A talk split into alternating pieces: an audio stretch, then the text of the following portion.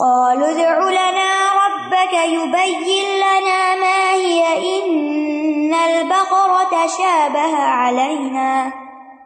تشابه علينا وإنا إن شاء الله لمهتدون.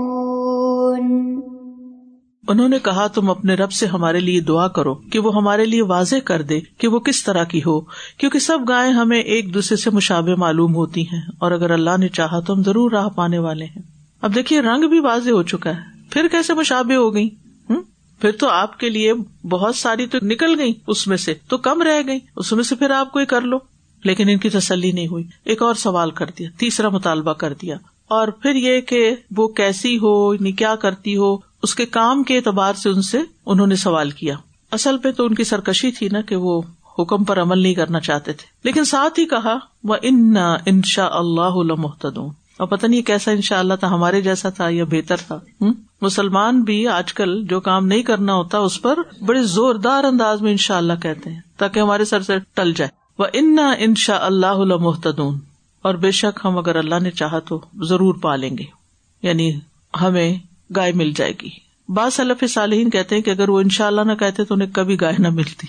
تو بہرحال، اس کا یہ مطلب نہیں کہ ان شاء اللہ کہنا نہیں چاہیے۔ اگر ہم اس کو مس یوز کر رہے ہیں ان شاء اللہ کہنا چاہیے۔ رسول اللہ صلی اللہ علیہ وسلم کو صورت القحف میں خاص ہدایت کی گئی کہ ولا تقول لشعین انی فائل انزالی کا غدن اللہ شاء اللہ۔ آپ کسی چیز کے بارے میں ہرگز یہ نہ کہیے کہ میں کل کروں گا، مگر یہ کہ آپ ان شاء اللہ کہیں۔ امبیا علیہ السلام اپنی گفتگو میں ان شاء اللہ کہتے تھے، جیسے یوسف علیہ السلام کے پاس جب ان کے بہن بھائی اور سارے بنی اسرائیل گئے تو انہوں نے کیا کہا؟ اد خلو مصر ان شاء اللہ عامنی مصر میں داخل ہو جاؤ۔ اگر اللہ نے چاہ امن سے رہو گے۔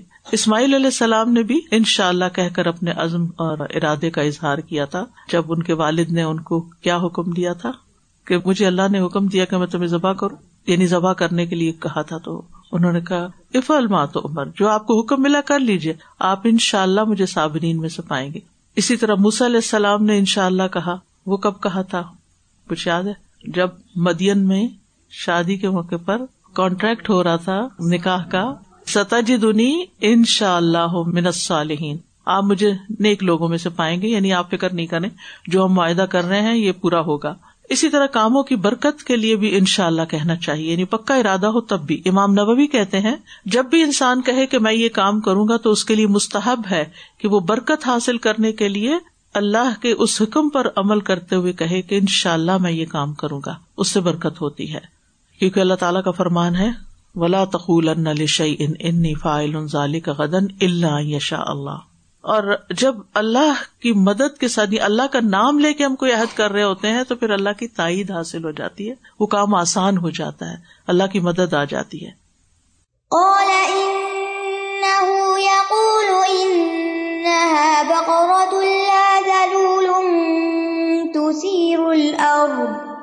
تثير الأرض ولا تسقي الحرث مسلمة لا شية فيها۔ قالوا الآن جئت بالحق، فذبحوها وما كانوا يفعلون. کہا وہ فرماتا ہے کہ وہ گائے نہ کام کرنے والی ہو، کہ زمین میں ہل جوتتی ہو اور نہ کھیتی کو پانی پلاتی ہو۔ صحیح سلامت ہو کہ اس میں کوئی داغ نہ ہو۔ کہنے لگے، اب تم حق لائے ہو۔ بس انہوں نے اسے ذبح کیا اور لگتا نہ تھا کہ وہ ایسا کریں گے۔ یہاں پھر ان کے سوال پر گائے کے مطلوبہ اوساف مزید بتا دیے گئے۔ اگر وہ پہلی بار بات مان لیتے تو ان کو ان سب چیزوں کی ضرورت پیش نہ آتی۔ لیکن بہرحال اب انہیں مطلوبہ گائے تلاش کرنی تھی۔ کالا ان یقول انہا بقرت لا ذلول ذلول ذل سے ہے یعنی متی۔ یعنی ایسی سدھائی ہوئی گائے ہو جو اپنے مالک کی فرما بردار ہو۔ وہ ضلول ہوتی ہے۔ جیسا حکم دیا جائے ویسے ہی کرتی ہے۔ تو یہاں کیا مراد ہے؟ کہ ایسی سدھائی ہوئی گائے نہ ہو کہ جو کھیتوں میں حل وغیرہ چلاتی ہو۔ تصیر الرد اس نے زمین میں حل نہ چلایا۔ ہو ولا تسکل ہرس اور نہ اس پہ پانی ڈھویا جائے اور نہ وہ زمین کو پھاڑ کے کھیتی باڑی کرنے والی ہو۔ مسلمت ہر ایب نقص سے پاک ہو۔ اس کے اندر نہ کوئی لنگڑا پن ہو، نہ اس کے کانوں میں کوئی کٹ ہو، نہ اس کے سینگوں میں کوئی ایب ہو، نہ اس کے رنگ میں لاشیا تفیحا اس کے رنگ میں بھی کوئی پیچ نہ ہو، کوئی نشانی نہ ہو۔ یعنی کوئی اور رنگ کا بال بھی نہ ہو، ایک دم سے بالکل صاف ستھری، خوبصورت اور جوان گائے۔ یہ شیعہ کا لفظ جو ہے نا، وشیو صوب سے ہے۔ کپڑے کے اوپر جو نقش و نگار ہوتا ہے۔ تو ان اوساف کو بیان کرنے کا مقصد کیا تھا؟ تاکہ اب کوئی سوال باقی نہ رہے اور یہ کرنے کا کام کر لیں۔ قال الان جئت بالحق۔ کہ لگے، اب تم حق لے کر آئے کیا پہلے حق نہیں آیا تھا؟ پیغمبر کیا حق کے سوا کوئی بات کرتے ہیں؟ یعنی یہ کیسا مزاج ہے؟ یہ سوچ کے بھی تکلیف ہوتی ہے۔ مثلاً آپ علیہ السلام کی جگہ اپنے آپ کو رکھ لیجیے اور کئی دفعہ آپ کے اوپر خود آپ کے اپنے گھر میں آپ کے بچوں کے ساتھ اس قسم کی سچویشن پیش آئی ہوگی کہ آپ ایک بات ان کو کرنے کو کہتے ہیں، اس پر وہ کوئی سوال ڈال دیتے ہیں، کوئی حجت کرتے ہیں، پھر آپ ان کو دوسری طرح سمجھاتے ہیں، پھر وہ تیسری طرح سمجھاتے ہیں، پھر کسی طرح وہ مان جاتے ہیں کہ ہاں ہم کر لیتے ہیں۔ تو پھر کہتے ہیں ہاں ناؤ اٹ میک سینس کیسا غصہ چڑھتا ہے اس وقت؟ کہ اب تک ہم نان سینس کر رہے تھے اب سینس بنی ہے۔ لیکن آپ پیغمبر کا اخلاق دیکھیے کہ یہ ساری باتیں سن کر موس علیہ السلام کے ریئیکشن کیا تھے؟ سوائے اس کے کہ اعوذ باللہ یا نقون امن الجاہلین کے علاوہ انہوں نے کوئی جوابی بحث ہی نہیں کی۔ کتنا بڑا سبق ہے ہم سب کے لیے۔ کوئی جوابی بحث نہیں کی۔ اور جو کچھ بتایا وہ اپنی طرف سے نہیں، اللہ سبحان تعالیٰ کی طرف سے لا کے بتایا۔ تو بنی اسرائیل کا یہ رویہ انتہائی تنقیدی رویہ تھا، بہت ہی کریٹیکل قسم کا اور عجیب بات تھی۔ فضبہ پھر انہوں نے اس کو ذبح کر دیا۔ وہ ماں کا یا فلون وہ ایسا کرتے دکھائی نہیں دیتے تھے۔ لگتا نہیں تھا کہ ذبح کریں گے۔ یعنی پچھلی صفات جو بیان ہوئی ہے تینوں آیات میں، جب وہ پوری ہو گئی گائے میں اور وہ گائے ان کو مل گئی، ٹال مٹول کرنے کے بعد آخر پھر انہوں نے ذبح کر ہی لیا۔ کیونکہ اللہ تعالیٰ کا فرمان تھا۔ اب کہتے ہیں کہ ان ساری پابندیوں اور شرائط کے ساتھ ان کو صرف ایک ہی گائے اس قسم کی ملی۔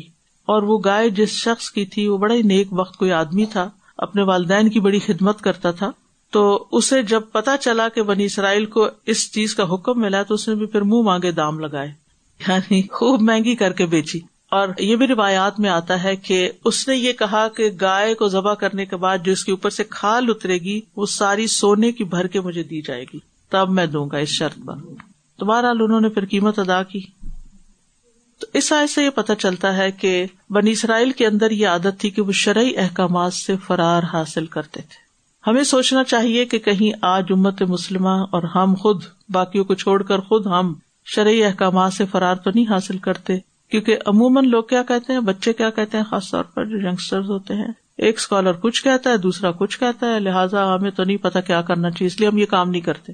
پھر اللہ کا حکم سمجھ کے کرو، آپ ادھر ادھر کی بحثوں میں کیوں پڑھتے ہو؟ سیدھی سیدھی جو بات آئی ہے، بس اس کو مان جاؤ۔ پھر یہ کہ ان آیا سے بھی پتہ چلتا ہے کہ کثرت سوال جو ہے، وہ پسندیدہ نہیں ہے۔ نبی صلی اللہ علیہ وسلم نے فرمایا، بے شک اللہ تمہارے لیے تین باتیں پسند نہیں کرتا۔ بلا وجہ کی گفتگو، مال کو ضائع کرنا اور بہت زیادہ سوال کرنا۔ ٹو مچ کوشچنگ جو ہے، یہ کسی بھی معاملے میں اچھی نہیں ہوتی، چاہے دین کا ہو، چاہے دنیا کا ہو۔ پچھلی قوموں کی ہلاکت کا باعث بھی کثرت سوال ہی تھا۔ اب حرار رضی اللہ عنہ کہتے ہیں، رسول اللہ صلی اللہ علیہ وسلم نے ہمیں خطبہ دیا اور فرمایا، لوگوں، تم پر حج فرض ہے۔ بس تم حج کرو۔ ایک آدمی نے کہا، اللہ کے رسول، کیا ہر سال حج فرض ہے؟ آپ خاموش رہے یہاں تک کہ اس نے تین بار وہی سوال دہرایا۔ آپ نے فرمایا، اگر میں ہاں کہہ دیتا نا، صرف ہاں تو تم سب پر ہر سال حج فرض ہو جاتا اور تم اس کی استطاعت نہ رکھتے۔ تم کر نہ سکتے۔ سوچیے ذرا۔ پھر آپ نے فرمایا، جن باتوں کو میں تمہارے لیے چھوڑ دیا کروں، ان میں مجھے چھوڑ دیا کرو۔ یعنی ان کے بارے میں مجھ سے نہیں پوچھا کرو۔ کیونکہ تم سے پہلے لوگ اپنی کثرت سوال کی وجہ سے ہلاک ہوئے۔ وہ اپنے نبیوں سے اختلاف کرتے تھے۔ بس جب میں تمہیں کسی چیز کا حکم دوں تو حسب استطاعت اسے اپنا لو، اور جب کسی چیز سے تمہیں روک دوں تو رک جایا کرو۔ سمے بات آنا قرآن مجید میں سورت المائدہ کی آیت number one zero one and one zero two بھی اسی بارے میں ہے، جس میں ایمان والوں کو کثرت سوال سے منع کیا گیا ہے۔ اور اسی طرح بال کی کھال اتارنے والے لوگ جو ہیں، وہ نبی صلی اللہ علیہ وسلم کے نزدیک نہایت ناپسندیدہ لوگ ہیں۔ نبی صلی اللہ علیہ وسلم نے فرمایا، بے شک قیامت کے دن میرے نزدیک تم میں سب سے زیادہ محبوب اور میرے قریب بیٹھنے والے لوگ وہ ہیں جو تم میں بہترین اخلاق والے ہیں۔ یعنی قیامت کے دن نبی صلی اللہ علیہ وسلم کی قربت کس کو حاصل ہوگی؟ جس کا اخلاق اچھا ہوگا۔ اور بے شک سب سے زیادہ ناپسندیدہ اور دور بیٹھ رہنے والے لوگ وہ ہیں جو زیادہ بولنے والے، زیادہ باتیں کرنے والے، بلا سوچے سمجھے اور بغیر احتیاط کے بولنے والے اور تکبر کرنے والے ہیں۔ گویا یہ چیزیں زیادہ باتیں کرنا، بے سوچے سمجھے بولنا اور احتیاط نہ کر کے بولنا، تکبر کرنا، یہ بد اخلاقیاں ہیں۔ اس کا مطلب نہیں کہ انسان کو بات ہی نہ کرے، چپ کر کے ہر وقت بیٹھا، نہیں، بات کرے تو ضرورت کی بات کرے، اچھے طریقے سے بات کرے، بہت زیادہ نہ بولے۔ بازلوں کی عادت ہوتی ہے کہ بس کسی سے ملاقات کریں گے تو اس کو دم نہیں لینے دیں گے، بولتے چلے جائیں گے، بولتے چلے جائیں گے۔ یا پھر بلا ضرورت نصیحتیں شروع کر دیں گے یعنی یہ سب چیزیں دوسروں کے اوپر بوجھ بنتی ہیں۔ تو ہمیں کسی کے ساتھ بھی معاملہ کرتے ہوئے یہ ضرور خیال رکھنا چاہیے کہ ہم کسی پر بوجھ نہ بنے کسی کے لیے تکلیف کا باعث نہ بنے غیر ضروری باتیں نہ کریں۔ بعض اوقات کچھ لوگ سوال بھی کرتے ہیں نا، جیسے دین کے بارے میں سوال کرنا ہوتا ہے۔ پہلے اتنی لمبی تمہید باندھیں گے کہ سمجھ نہیں آئے گی کہ بات کیا وہ کرنے والے ہیں اور پھر آخر میں آ کے سوال کریں گے اور وہ بھی غیر واضح ہوگا۔ سمجھ ہی نہیں آئے گا سوال کیا ہے۔ تو اگر آپ کو کسی سے بھی کچھ پوچھنا ہے، کسی کو کوئی بات بتانی ہے، تو پہلے اپنے طور پر سوچ لیں۔ سوچ کے پھر دوسرے سے بات کریں۔ اور اگر آپ کو کسی اسکالر سے کوئی سوال کرنا ہے، جن کا وقت بہت قیمتی ہوتا ہے، تو آپ پہلے لکھ لیں سوال اور لکھ کر بھیج دیں۔ یعنی لکھا ہوا پڑھ کے آڈیو بھیج دیں، کیونکہ بعض اوقات ہم بات کچھ ہوتی ہے، وہ کسی طرف نکل جاتے ہیں، پھر کسی اور طرف نکل جاتے پھر کسی اور طرف نکل جاتے کچھ سمجھ نہیں آتی کہ بات ہے کیا اور مسئلہ ہے کیا۔ تو ان چیزوں میں بھی ہمیں اپنی اصلاح کرنے کی ضرورت ہے۔ نپے تلے جچتے لفظ جو ہیں، ان کا انتخاب کیا کریں۔ اور فالتو باتوں سے پرہیز کرے کیونکہ یہ اچھے اخلاق میں نہیں۔ اچھا بہت سے لوگ کیوں زیادہ بولتے ہیں؟ وہ کیا ظاہر کرتے ہیں کہ ہم بڑے اچھے اخلاق والے ہیں؟ اور کچھ لوگ ہوتے ہیں کہ مجلس میں کسی کو بولنے کا موقع ہی نہیں دیتے۔ بولے چلے جاتے، بولے چلے جاتے ہیں۔ یہ چیزیں ٹھیک نہیں ہے ہمیں اپنی اصلاح کرنی چاہیے، کیونکہ ہم مسلمان ہیں۔ پھر ہم قرآن بھی پڑھنے میں، قرآن کا تانا نہیں آپ کو دے رہی، لیکن قرآن پڑھے یا نہ پڑھے یہ ایک الگ بات ہے۔ لیکن ہم ہیں تو مسلمان نا۔ ہم نبی صلی اللہ علیہ وسلم کے ماننے والے ہیں اور قیامت کے دن کیا ہوگا؟ اگر آپ چاہتے ہیں کہ آپ کے قریب ترین ہو تو پھر اپنے اخلاق کو بہتر کرنا ہوگا۔ ہم کبھی بھی نہیں چاہیں گے کہ ہمیں آپ سے بہت دور کہیں جگہ ملے۔ ہم یہی چاہیں گے کہ ہم آپ کے قریب ہوں۔ اور اگر نبی صلی اللہ علیہ وسلم کے قریب نہیں ہو سکتے تو اللہ تعالیٰ کا قرب کیسے مل سکتا ہے؟ تو اپنے رویوں پر، اپنی عادتوں پر توجہ کرے اپنا محاسبہ خود کرے یعنی بعض اوقات ہم کسی سے کہتے اچھا تم بتاؤ میرے اندر کیا خامی اور وہ غریب اگر نہ بتائے تو الگ مشکل، بتا دے تو الگ مشکل۔ تو اس طرح کے سوال بھی کسی سے نہیں کرنا چاہیے۔ اللہ ہی کہ کوئی بہت کلوز فرینڈ ہو، جس کا آپ کو مزاج پتا ہو کہ یہ مائنڈ نہیں کریں گی یعنی عادت پتہ چل جاتی ہے۔ تو اس صورت میں یا کسی وقت آپ اپنے اصلاح کے لیے سروے کرنا چاہیں تو آپ چند کاغذ سب کو بانٹ دے انہوں نے کہا کہ ایک ایک میری خامی لکھ کر اس میں مجھے دے دیں۔ میں نے ایک دفعہ کیا تھا، جب میں ماسٹرز میں تھی تو میں ہاسٹل میں رہتی تھی۔ تو ہاسٹل میں کٹھے رہنے کا موقع ہوتا ہے۔ اگر آپ جتنا بھی الگ رہیں، لیکن آپ کو کھانے کے وقت جانا ہے، ڈائننگ ہال میں آپ کو کسی نہ کسی موقع پر آپ بس میں بیٹھ رہے ہیں، انتظار کر رہے ہیں، کلاس میں ہیں تو انٹریکشن تو ہوتی ہے۔ تو میرے الحمد للہ عادت اس وقت بھی تھی کہ ڈیلی ایک روب کی تفسیر میں اپنے آن پہ کوئی ٹیسٹ ویسٹ نہیں تھا میرا کہیں، اور نہ ہی میں نے کوئی امتحان یا ڈگری لینی تھی اس کی۔ اپنے طور پر میں نے اپنے اوپر ڈھالا ہوا تھا کہ اتنے قرآن کا مطالعہ ضرور کرنا ہے۔ ہر روز روپ پارا کی تفسیر پڑھنی۔ بہرحال تو اس میں کہیں پڑھتے پڑھتے خیال آیا کہ اپنے محاسبے کا اور یہ کہ اپنے ایبوں کو پہچانے، تو بعض اوقات اپنے تو خود نظر نہیں آتے، اپنا شکل بھی نہیں نظر آتی۔ تو پھر اس وقت میں نے یہ کیا، شاید کہیں وہ رجسٹر ہو بھی، تو پورا سفا میں نے بھر دیا تھا، جو مجھے خود نظر آیا اور جو میں نے لوگوں سے پوچھ کے لکھا۔ تو اس طرح کی کبھی کبھی ایکسرسائز کی جا سکتی ہے تاکہ ہمیں پتا چلے کہ ہم کہاں غلط ہیں۔ بعض اوقات ساری زندگی ہمیں اپنی غلطی نظر نہیں آتی، اصلاح کہاں سے ہوگی؟ سب سے زیادہ تو گھر والوں سے ہی پوچھنا چاہیے، کیونکہ جتنا وہ ہمیں جانتے ہیں نا، کوئی اور نہیں جانتا۔ اسی طرح بے جا سوالوں سے نبی صلی اللہ علیہ وسلم نے ایک مرتبہ غصہ بھی کیا، ایک شخص نے پوچھا اچھا یہ بتائے کہ میرے والد کون ہے اگر آپ اس کو بتا دیتے تو آپ سوچے کہ پھر۔ اسی طرح بے مقصد سوال۔ بے مقصد۔ اس پر بھی ایک شخص نے پوچھا کہ اگر گری پڑی کوئی چیز ملے تو کیا کریں؟ تو آپ نے فرمایا، ایک سال تک اس کو رکھو اور پھر اعلان کرتے رہو اور اس کے بعد خود فائدہ اٹھا لو۔ اگر اس دوران مالک آ جائے تو اس کو دے دو۔ تو ایک شخص پوچھنے کا اگر اونٹ گم ہو جائے کسی کا، پھر کیا کرے یہ سن کے آپ اتنا غصہ ہوئے کہ آپ کا چہرہ سرخ ہو گیا۔ اور آپ نے فرمایا کہ تمہیں اونٹ سے کیا خرچ؟ یعنی اونٹ کو چھپی رہنے والی چیز، کتنی بڑی چیز ہے، اگر کوئی گم ہوگا تو اس کا مالک دور سے بھی پہچان لے گا کہ یہ میرا اونٹ یہاں kھڑا ہے آگے۔ تو بہرحال، اسی طرح کھانے پینے کے معاملے میں بھی بہت سوال نہیں کرنے چاہیے۔ کچھ لوگ بہت زیادہ مین میخ نکالتے ہیں۔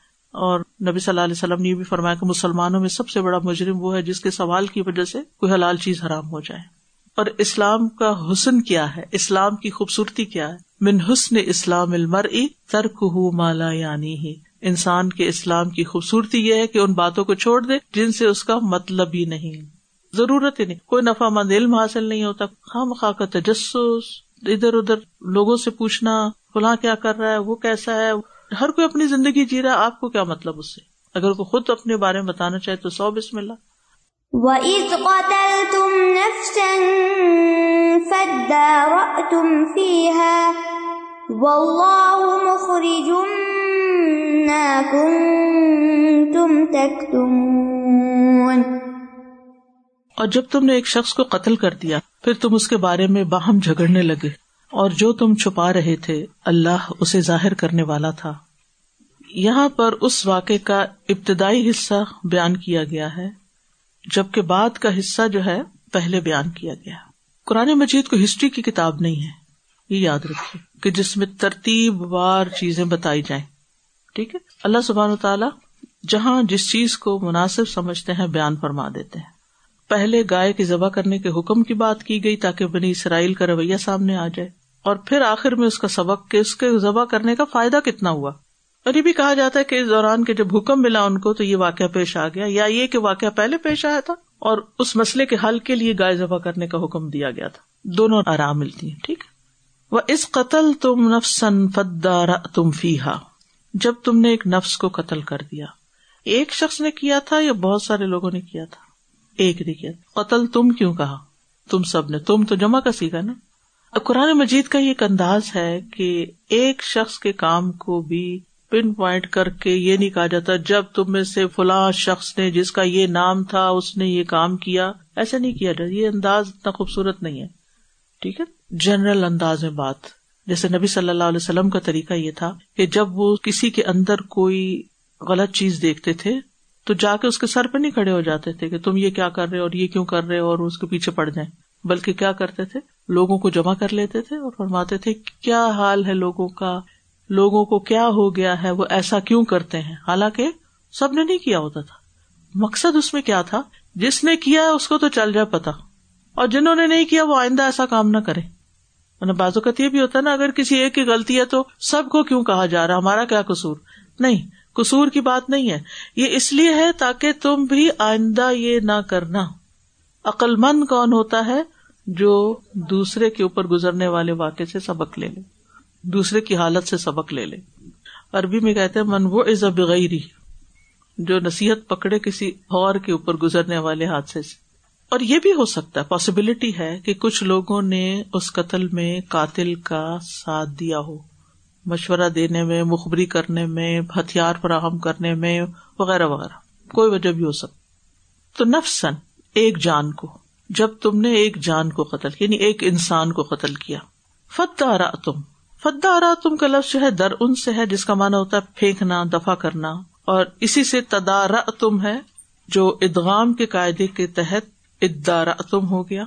مطلب یہ کہ ایک دوسرے پہ الزام لگانے لگے۔ در کا مطلب ہوتا ہے اپنے سے ہٹانا۔ جیسے بال ہوتا ہے نا، بال آپ کی طرف یا جیسے بیڈمنٹن ہم کھیلتے ہیں۔ تو اگر آپ کی طرف آ رہا ہو وہ شٹل کاک تو پھر آپ کیا کرتے ہیں؟ ادھر پھینکتے ادھر جو جا رہا تو وہ کیا کرتا ہے؟ وہ آپ کی طرف تو یہ ایک دوسرے پہ جو پھینکنے والی چیز ہوتی ہے، اس کے لیے لفظ استعمال ہوتا ہے۔ تم ایک دوسرے پر الزام لگانے لگے، ایک دوسرے کی طرف بات پھینکنے لگے۔ اور یہ بھی کہا جاتا ہے کہ دو قبیلوں میں سے کسی ایک قبیلے کا آدمی قتل ہوا تھا، تو ان میں سے ہر قبیلے نے دعوی کیا کہ دوسرا قبیلہ قاتل ہے۔ اور قریب تھا کہ لڑائی بھڑک اٹھتی، تو وہ علیہ السلام کے پاس آ گئے۔ وہ اللہ مخر جمع کن تم تک تمون اور اللہ نکالنے والا تھا جو تم چھپا رہے تھے۔ یعنی تم قاتل کو چھپا رہے تھے تو اللہ تعالیٰ اس کو ظاہر کرنے والا تھا۔ اور یہ ہمیشہ سے قاتل کی نفسیات رہی ہے نا کہ وہ قتل کر کے پھر اس کو چھپاتا بھی ہے۔ ٹھیک ہے؟ کہ کسی کو پتا نہ چلے۔ خود بھاگ جاتا ہے، چھپ جاتا ہے یا مقتول کو چھپا دیتا ہے۔ سب سے پہلا قتل کب ہوا تھا؟ حابیل کو قابیل نے قتل کیا تھا۔ تو قتل تو کر لیا، پھر اس کے بعد پہلا خیال اس کو کیا آیا؟ کئی فواری سو اتاخی؟ میں اپنے بھائی کی لاش کو چھپاؤں کیسے؟ یعنی اس قتل کو کیسے چھپاؤں؟ تو یہ ایک انسانی نفسیات ہے، وہاں بھی یہی ہوا کہ جس نے چھپانا چاہا تھا، اللہ نے اس کو ظاہر کرنا چاہا۔ اور یہ جو بات ہے نا، جرم کر کے چھپ جانا، چھپا دینا، اور یہ سمجھنا کہ معاملہ ٹل گیا ہے، اب کسی کو پتا نہیں چلے گا، یہ بہت ڈرنے والی بات ہے۔ یعنی جان بوجھ کے گناہ اس خیال سے کر لینا کہ کسی کو پتا نہیں چلے گا۔ اور جب ریپیٹڈلی کوئی ایسی حرکت کرتا ہے نا، تو ایک دن ایسا آتا ہے کہ وہ گنا کھل جاتا ہے۔ ایک شخص چوری کے جرم میں پکڑا گیا۔ تو حضرت عمر سے کہنے لگا کہ آپ مجھے چھوڑ دیں، میں نے پہلی بار چوری کی ہے۔ تو انہوں نے کہا کہ پہلی بار اللہ تعالیٰ کسی کا ایب نہیں کھولتا۔ یعنی اگر کوئی غلطی پہلی دفعہ کرتا ہے، تو اس کو چانس ملتا ہے کہ توبہ کر لے۔ لیکن پھر وہ دوبارہ کرتا ہے، پھر وہ کرتا ہے تو پھر وہ کھل جاتا ہے معاملہ۔ یعنی بندوں کا چھپایا ہوا ظاہر ہو کے رہتا ہے۔ خاص طور پر سکرات الموت میں۔ یہ جو گلٹ ہوتی ہے نا اندر، یہ شوق ہوتا ہے کسی چیز کا یہ دبی چھپی خواہشیں ہوتی ہیں۔ اچھا جی خوابوں کی بھی آپ نے دیکھا ہوگا، اگر آپ نے سائیکالوجی پڑھی ہو اور اس میں ڈریمس کے بارے میں پڑھا ہو ڈریمس کی جو وجوہات بتائی جاتی ہیں، اس میں سے ایک وجہ یہ بتائی جاتی ہے نا کہ وہ انسان کے اندر کی چھپی ہوئی ایکسپریس کی ہوئی خواہشات ہوتی ہیں کہ جب انسان سوتا ہے مائنڈ ریلیکس ہوتا ہے، تو وہ اٹھ کے سب کانشیس سے کانشیس میں آ جاتی ہیں خوابوں میں وہ چیزیں نظر آنے لگتی جو آپ کرنا چاہتے ہیں یا آپ جس کو ڈیزائر کرتے ہیں، تو آپ کی ڈیزائر خواب کے ذریعے پوری ہو جاتی یہ تو سب کو ایکسپیرئنس ہے۔ کسی سے ملنا چاہتے ہیں وہ خواب میں مل لیتے ہیں آپ اس کو کسی سے کوئی بات کرنا چاہتے خواب میں کر لیتے ہیں۔ تو آپ کے اندر جو چیز ہوتی ہے وہ آپ کی نیند میں کھل جاتی۔ اسی طرح بعض لوگ نیند میں بولتے بھی ہیں۔ کچھ لوگوں کو عادت ہوتی ہے۔ یہ بیماری بھی ہوتی ہے، لیکن یہ کہ نارمل لوگ بھی، بچے بھی بعض اوقات رونا شروع کر دیتے ہیں خواب میں۔ یہاں چھوٹے معصوم بچے تو مسکراتے بھی بہت ہیں، سوتے سوتے۔ کہتے ہیں اس کو فرشتہ نظر آئے۔ اللہ عالم کون نظر آئے، لیکن وہ مسکراتے ہیں۔ تو خواب میں اور سوتے وقت اور غفلت کے وقت جب انسان اپنے ہوش میں نہیں ہوتا تو اس کے منہ سے باتیں نکل جاتی ہیں۔ بعض اوقات بھول کے وہ کچھ کہہ دیتا ہے جو اس نے عرصے تک چھپایا ہوتا ہے۔ تو اس لیے پہلے درجے میں انسان کو ایسے کام نہیں کرنے چاہیے کہ جو آپ کو چھپانے پڑے۔ یعنی جرم گنا اس کا یہ مطلب نہیں کہ انسان جو کرے وہ لوگوں کو دکھاتا رہے، دیکھو میں نے یہ بھی کیا، یہ بھی کیا۔ نہیں نہیں، اس کی ضرورت نہیں ہے۔ یہاں کہنے کا مقصد یہ ہے کہ کسی گناہ کو چھپ کے کر کے یہ نہ سمجھے کہ اب یہ کسی کو پتا نہیں چلے گا۔ خصوصاً وہ جو کسی کا حق مارنا اور کسی حقوق و لباس سے متعلق ہو۔ بعض لوگ کہتے ہیں کہ میں فلاں کے بارے میں ایک بات کروں تو اس کو بتانا نہیں۔ اب وہ کیا ہوتا ہے؟ اب وہ کتنی بوجھل ہو جاتی ہے وہ بات جو کسی کو بتانی نہیں ہوتی۔ اور وہ کہیں نہ کہیں سے نکل ہی آتی ہے۔ بہرحال، اب ہوتا یہ ہے کہ جب موت کی بے ہوشیاں ہوتی ہیں تو لوگوں کے اندر جس قسم کی سوچیں ہوتی ہیں اور جو ان کی شوق ہوتے ہیں، یہ زندگی میں انہوں نے جس کو سب سے زیادہ پرائرٹی دی ہوتی ہے، وہ باتیں بولنے لگتے ہیں۔ اسی طرح نیک لوگ اپنی موت کی بے ہوشیوں میں کوئی اچھی باتیں کرتے ہیں۔ کوئی قرآن پڑھ رہا ہوتا ہے، کوئی لا الہ الا اللہ بے ہوشی میں ہی پڑھ رہا ہوتا ہے۔ اس کو ویسے ہوش نہیں تو زبان ہل رہی۔ پچھلے دنوں کسی کے والد کی ڈیتھ ہوئی تو انہوں نے بتایا کہ وہ خود ہسپتال میں تھی تو ان کے پاؤں بھی ٹھنڈے ہو گئے، ان کا جسم سارا کچھ، ان کا حلق سے بھی جیسے روح نکل جاتی، آنکھیں بھی اوپر اٹھ گئی، لیکن آخر میں بھی زبان حرکت کر رہی تھی جیسے لا الہ پڑھ رہے ہوں۔ تو جس شخص کو یہ شوق ہو اور وہ روزانہ لا الہ الا اللہ کی تصویر کرتا ہو، یہ سوچ کے کہ مجھے آخری وقت میں نصیب ہو، تو ان شاء اللہ کیوں نہیں؟ اللہ تعالیٰ نصیب کرے گا اس کو۔ کیونکہ زندگی میں اس کی یہ تڑپ رہی ہے، تمنا رہی۔ لیکن جو بیٹھ کے ہر وقت اس اس کی غیبت، اس کی شکوا اس کی شکایت، اس کا مذاق اڑانا، اس کے فضول باتوں میں بگ جا کر پھر وہ اس وقت بھی کام کی بات نہیں کر سکتا۔ یعنی کہتے ہیں جیسی زندگی ہوتی ہے نا، ویسی موت ہوتی ہے۔ اگر موت اچھی چاہتے ہیں نا، تو زندگی اچھی کر لیں۔ تو اپنے خاتمے سے ڈرنا چاہیے، انجام سے ڈرنا چاہیے۔ کیونکہ امال کا دار و مدار خاتمے پر ہے۔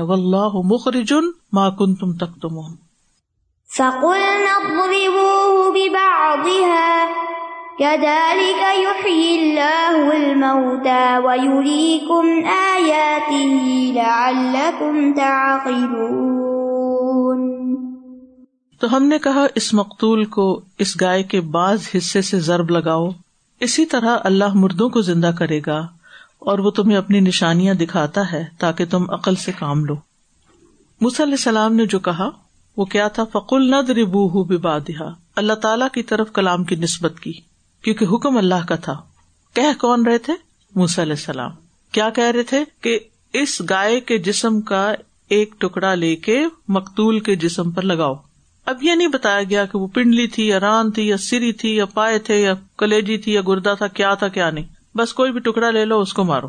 تو یاد رکھیے کہ جو احکامات جنرل انداز میں عمومی طور پر بتائے جائیں اپنی طرف سے ان کو خاص نہیں کر لینا چاہیے۔ لوگوں کی اس طرح وسط ختم ہو جاتی، ان کی سہولت ختم ہو جاتی۔ کدال کا یو اللہ المتا اسی طرح اللہ تعالیٰ مردوں کو زندہ کرے گا۔ یعنی جس طرح اللہ نے اس مقتول کو زندہ کیا، اسی طرح اللہ عز و جل مردوں کو ایک کلمے کے ساتھ زندہ کر دے گا۔ کون فیقون کہہ کے زندہ کر دے گا۔ یعنی مرے ہوئے انسان کو گوشت کا ایک ٹکڑا لگانے سے وہ زندہ ہو جائے چھوٹی سی بات ہے؟ بہت بڑی بات ہے۔ تو دکھانا کیا مقصود تھا بنی اسرائیل کو؟ کہ مرنے کے بعد بس ایسے ہی ہے کون کہنا ہی ہے اور سبھی اڑ جائیں گے، سب زندہ ہو جائیں گے۔ جیسے آتا نا، ان کا نت اللہ سی حتم واحد ادا ہم جمی الدئی محدرون وہ ایک چیخ ہی ہوگی بس، تو اچانک وہ سب ہمارے پاس حاضر کیے ہوئے ہوں گے۔ تو جو اللہ ایک جان کو زندہ کر سکتا ہے، وہ سب کو زندہ کر سکتا ہے۔ ما خلق کم بلا کم اللہ کا نفس واحد سورت لقمان میں آتا ہے، تم سب کا پیدا کرنا اور تم سب کا مرنے کے بعد دوبارہ جی اٹھنا ایک جان کی طرح ہے۔ وہ یوری کو مایات ہی لا اللہ کم تاقلون اور وہ تمہیں اپنی نشانیاں دکھاتا ہے تاکہ تم عقل سے کام لو۔ آیات۔ آیات کا اطلاق دو چیزوں پر ہوتا ہے، ایک علامت پر اور دوسرا آیت پر۔ علامت، ان نہ آیت ملکی ہی صورت البقرہ میں آتا ہے، بے شک اس کی بادشاہت کی علامت یہ ہوگی۔ اور اسی طرح قرآن کی آیت۔ پھر اسی طرح آیات کونیا بھی ہوتی ہیں اور آیات شرعیہ بھی ہوتی ہیں۔ کونیا جیسے کائنات میں ہوتی ہیں، نشانیاں جیسے آج کل فال کے کلر اللہ کی نشانیوں میں سے ہیں۔ اور شرعیہ جو پڑھی لکھی جاتی ہیں جیسے رسول علیکم آیات اللہ۔ تو یہ اللہ کی آیات ہیں، اللہ تعالیٰ کے احکامات ہیں۔ قرآن کی آیات کو بھی آیات کہتے ہیں، کیونکہ وہ بھی ایک نشانی ہوتی ہے نبی صلی اللہ علیہ وسلم کی نبوت کی۔ تو یہاں آیت سے مراد کیا ہے؟ کون سی نشانی؟ کونی ہے یا شرعی ہے؟ کونی ہے، بالکل۔ اللہ کم تاکلون، تاکہ تم عقل سے کام لو، تاکہ تم بات سمجھ جاؤ۔ کون سی بات؟ کہ مرنے کے بعد جی اٹھنا ممکن ہے۔ تو اس آئے سے جو باتیں پتہ چلتی ہیں وہ یہ کہ گائے سے مقتول کا زندہ ہونا اللہ کی نشانی۔ یعنی گائے کے ٹکڑے سے مقتول کا دوبارہ زندہ ہو جانا اللہ کی نشانیوں میں سے ایک نشانی۔ ایسی نشانیاں سورت البکرا میں دیگر جگہوں پر بھی ہیں۔ کہ جس میں اللہ کے حکم سے مرنے والوں کو زندگی ملی۔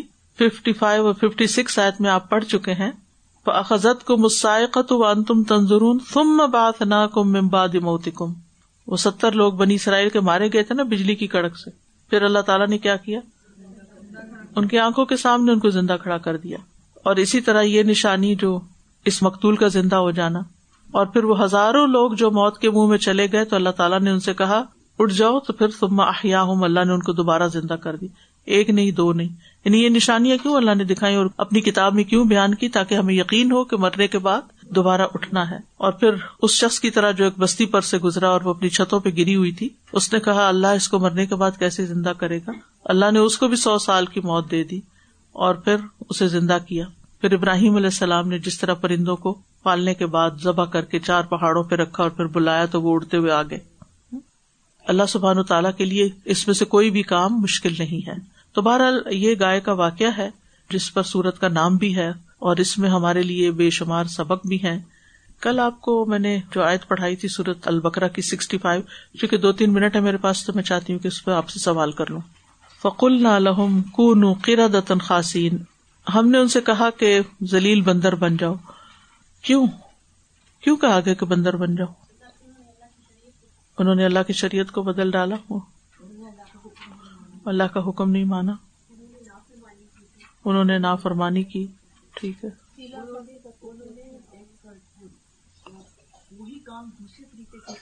ہاں ہیلا سازی کی تھی۔ چال چلی تھی۔ بالکل۔ تو اللہ تعالیٰ نے ان کو مسخ کر دیا۔ ان کی شکل بدل دی۔ انہوں نے اللہ کا حکم بدلا۔ اللہ نے ان کی شکل بدل دی۔ ان کی حالت بدل دی۔ اس بارے میں کل میں نے آپ کو دو رائے بتائی تھی۔ ایک رائے تو یہ تھی کہ وہ واقعی بندر بن گئے تھے۔ لیکن امام مجاہد کی کیا رائے بتائی تھی میں نے؟ جو مکی اسکالر ہیں، مفسر ہیں، وہ کہتے ہیں کہ ان کی شکل نہیں بدلی تھی، بلکہ ان کی صفات بدل گئی تھی۔ یعنی ان کے اندر بندروں والی عادتیں آ گئی تھی یہ ایک اور رائے ہے۔ کل میں نے ہلکی سی بتائی تھی، دوبارہ بتا دیتی ہوں کہ انہوں نے کیا کہا کہ ان کی عادتیں بندروں والی اور سور والی بن گئی تھی مسخت قلوب ہوم ولم یم سخو دتن یہ تفصیل ابن کثیر میں لکھا ہوا ہے، جلد اول میں۔ یعنی ان کے دل مسخ کر دیے گئے تھے، ان کی شکل نہیں مسخ ہوئی تھی۔ یہ دوسری رائے ہے، ٹھیک ہے؟ ایسا کب ہوتا ہے جب انسان عقل سے کام نہیں لیتا، جب اللہ کی نصیحت پر کان نہیں دھرتا؟ تو پھر آہستہ آہستہ انسان حیوانوں کے درجے پہ آ جاتا، جانور بن جاتا ہے۔ تو ان کے دل جانوروں کی وجہ سے ہو۔ اب یہ صرف بندر نہیں بنائے گئے تھے، ایک اور جگہ پر سورت المائدہ سے پتہ چلتا ہے کہ یہ خنزیر بھی بنائے گئے تھے، سور۔ اب آپ دیکھیں، سور کی صفت کیا ہے؟ صاف چیزوں کو چھوڑ کر گندی چیزوں کو اپنی خوراک بناتا ہے۔ یعنی کیا بدل گئی اس کی؟ کیا چیز بدل گئی؟ یعنی جس کو سور بنا دیا گیا، اگر اس کا دل مس کیا گیا تو کیا بن گیا وہ؟ اسفل صافلین میں جانور بنانا، جانور بن کے اگر اللہ نے ان کو سور کہا یا گرد کہا مطلب یہ ہے کہ وہ حلال، طیب، پاک، صاف چیزوں، رشتوں کو چھوڑ کے کس پہ چل پڑا؟ یہ انسان کی ذہنی حالت کے بدلنے کا نتیجہ ہوتا ہے جیسے آج کے دور میں آپ دیکھ رہے کہ کچھ لوگ اپنے آپ کو انسان ہی نہیں سمجھتے، وہ کیا سمجھتے ہیں؟ کوئی کہتا میں بلی ہوں، کوئی کہتا میں کبا ہوں، کوئی کچھ۔ یہ باقاعدہ ایک قسم نکل آئی ہے۔ تو یہ اصل میں کیا ہے؟ دل یا سوچ مست ہو گئی۔ سوچ کا مست ہے۔ ٹھیک ہے؟ جائز میں لذت نہیں ان کو ملتی، اس کے لیے کیا تلاش کرتے ہیں؟ ناجائز۔ قرآن مجید میں صورت اللہ میں آتا ہے، ان کا حال یہ کہ اگر وہ ہدایت کی راہ دیکھیں تو اس کو نہیں اپنائیں گے، اور اگر گمراہی کی راہ دیکھیں تو اس کو اپنا لیں گے۔ تو جو لوگ بگاڑ کے اس درجے کو پہنچ جاتے ہیں، ان کا پھر حال یہ ہوتا ہے کہ جب قرآن سنت ان کے سامنے پیش کیا جاتا ہے، وہ ان کو پسند نہیں آتا۔ لیکن اگر ان کے سامنے کوئی فضول سی شعر و شاعری ہو، اس پہ خوب داد دیتے خوب ہنستے ہیں اور خوب اس کو انجوائے کرتے ہیں۔ اسی طرح ان کو تعمیری کاموں میں دلچسپی نہیں ہوتی۔ تقریبی کاموں میں وہ آگے بڑھ کے توڑ پھوڑ شروع کر دیتے ہیں۔ اگر ان کو کسی سنجیدہ کام کے لیے بلایا جائے پڑھنے لکھنے کے لیے یا کچھ، تو اس میں ان کا دل نہیں لگتا۔ لیکن کہیں ہلا گلا ہو، شور شرابہ ہو، ہنگامہ ہو، کوئی مہندی کی مجلس ہو، کوئی، اس میں ان کا خوب دل لگتا ہے۔ اس کے لیے مہینوں تیاریاں کرتے ہیں۔ تو ہم سب کو اس بات سے پناہ مانگنی چاہیے کہ اللہ ہمارے دلوں کو جانوروں کی طرح کا دل بنا دے، یا جانوروں والی خصوصیات بنا دے۔ اب جیسے بندر ہے، تو اس کے اندر کیا ہوتا ہے؟ اس کی آتوں میں کیا ہوتا ہے؟ یعنی اس کے اندر سب سے زیادہ جو چیز پائی جاتی ہے وہ امیٹیشن ہے یعنی دوسروں کی نقالی۔ اب نقالی کون کرتا ہے؟ جو اپنی عقل سے کام نہیں لیتا، ٹھیک ہے نا؟ تو جیسا دیکھا لوگوں کو، وہ شارٹ ڈریس پہن رہے ہیں، ہم بھی پہن لیتے نہیں سوچنا کہ اللہ نے کیا کہا، اس کے رسول نے کیا بتایا۔ لوگوں نے اپنے بال پنک کلر کے کر لیے، چلو ہم بھی کر لیتے ہیں۔ اور کیا ہوتا ہے؟ آپ بھی بولے نا، اور کیا کر لیتے ہیں ہم؟ دیکھا دیکھی دیکھا دیکھی، دیکھا دیکھ نقالی نقالی کس کس چیز میں کرتے یعنی کہ جب اپنی عقل کام تو ہر چیز میں نقالی کر رہے ہوتے ہیں۔ اس نے یہ پہنا ہے زیور میں، کپڑے میں، کھانے پینے میں۔ چاہے ہمارے باپ دادا نے وہ کھانا کھایا ہو کبھی یا نہ کھایا ہو، ہم نے وہ ضرور کھانا ہے۔ رسم و رواج میں، فوتگی میں، شادی میں یعنی کہاں سے کاپی کر رہے ہوتے چیزیں؟ ہالی ووڈ سے یا بالی ووڈ سے؟ کپڑے ویسے سلوائے جاتے ہیں۔ یعنی اپنی عقل کوئی نہیں، اپنی چوائس کوئی نہیں۔ آپ کہاں ہیں؟ کن تم خیر امت نخری جت لینا آپ کو تو ٹرینڈ سیٹر ہونا چاہیے تو اور آپ کیا بن گئے؟ نقال۔ تو اس نقطے کو یاد رکھیے گا، ہم نے نقال نہیں بننا۔ اندھا دھند کسی کے پیچھے نہیں لگنا، عقل استعمال کرنی ہے۔ ٹھیک ہے؟ انسان کی خواہشات کو عقل روکتی ہے کہ نہیں نہیں، یہاں تک ہے ہاتھ تمہاری، اس سے آگے نہیں جا سکتے۔ وَإِذْ قَالَ مُوسَى لِقَوْمِهِ إِنَّ اللَّهَ يَأْمُرُكُمْ أَن تَذْبَحُوا بَقَرَةً قَالُوا أَتَتَّخِذُنَا هُزُوًا قال أعوذ بالله أن أكون من الجاهلين قالوا ادع لنا ربك يبين لنا ما هي قال إنه يقول إنها بقرة لا فارض ولا بكر عوان بين ذلك. فافعلوا ما تؤمرون.